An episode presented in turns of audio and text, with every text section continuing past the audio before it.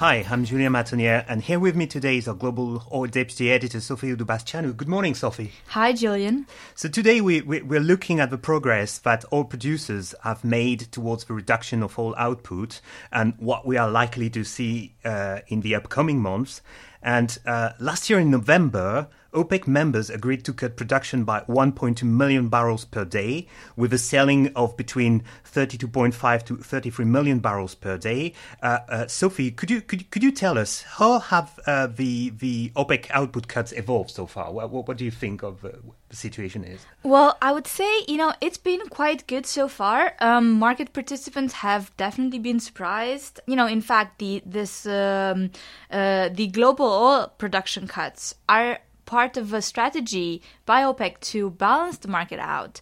So, of course, we've had a monitoring committee put in place, and their aim is to verify compliance. Um, compliance has actually stood so far at around 90% among OPEC members, which is quite high. Meanwhile, we also have non OPEC members uh, who have pledged uh, to cut output by a total of uh, 600,000 barrels per day. And actually, you know, half of that is due to be reduced by Russia. Russia's uh, cuts so far, basically in January, was uh, around 100,000 barrels per day.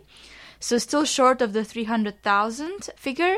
And uh, the output cuts in, in February have kind of kept steady.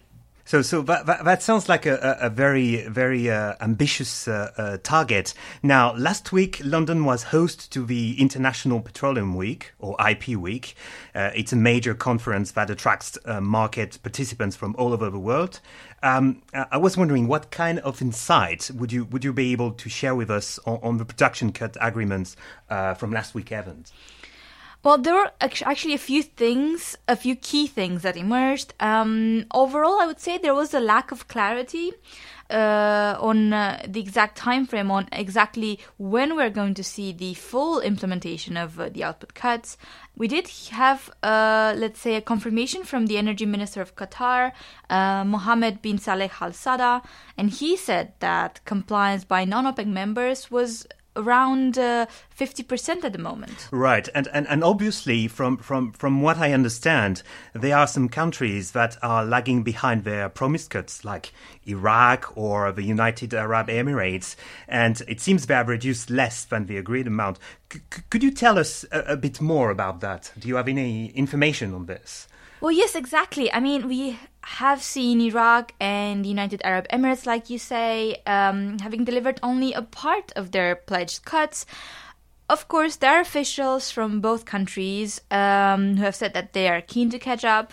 And actually, if you think about it, one could argue that a country may be looking at the six month duration of the supply cut rather than focusing on, you know, a performance mo- month by month. Right, right. And, and, and what about Saudi Arabia? Because Saudi Arabia seems to be key in this deal, right? Well, Saudi Arabia has actually cut output by more than agreed. Um, and this actually helps OPEC as a whole because they are, they are able to reach a higher compliance rate.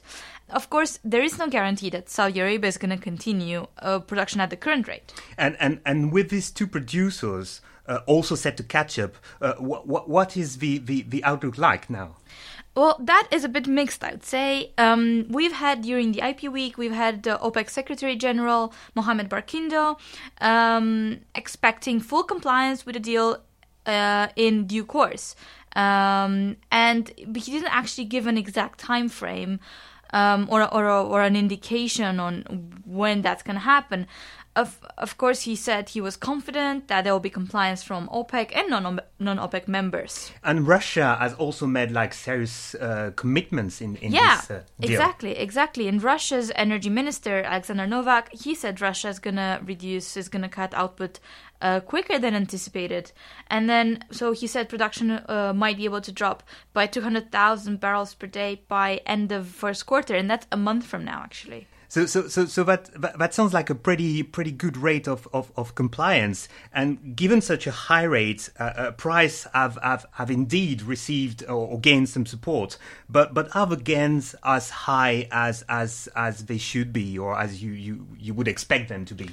This is a key point. I think it. I, I would say this is debatable. Uh, Barkindo from OPEC he said that the increase in prices since the cuts is not disappointing.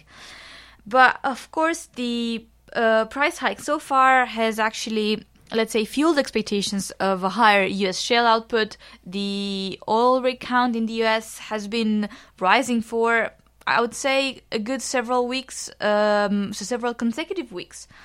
And naturally, you'd expect this to counter or partly counter the effect of the output cuts. Uh, we've we've we've had data uh, coming out a couple of weeks ago, uh, which indicated a, a, record high U.S. Uh, crude inventories. And since then, we've we've continued to see weekly builds. In some cases, these have been less less than expected. Uh, so that's something to uh, to look out for. I guess I uh, I guess we will have to see if the efforts from the oil producers are in vain and how how will the U.S. production actually change. We'll certainly keep a, key, a, a keen eye on, on, on, on the compliance of those producers and their their production uh, figure indeed, and we will continue to monitor the situation in the oil markets. Thank you very much for joining me today, uh, Sophie. And meanwhile, if you would like to know more about the oil markets, please check out our ICIS World Crude Report and visit our website for more information at www.icis.com. Thank you very much for listening and stay tuned for our next podcast. Bye bye.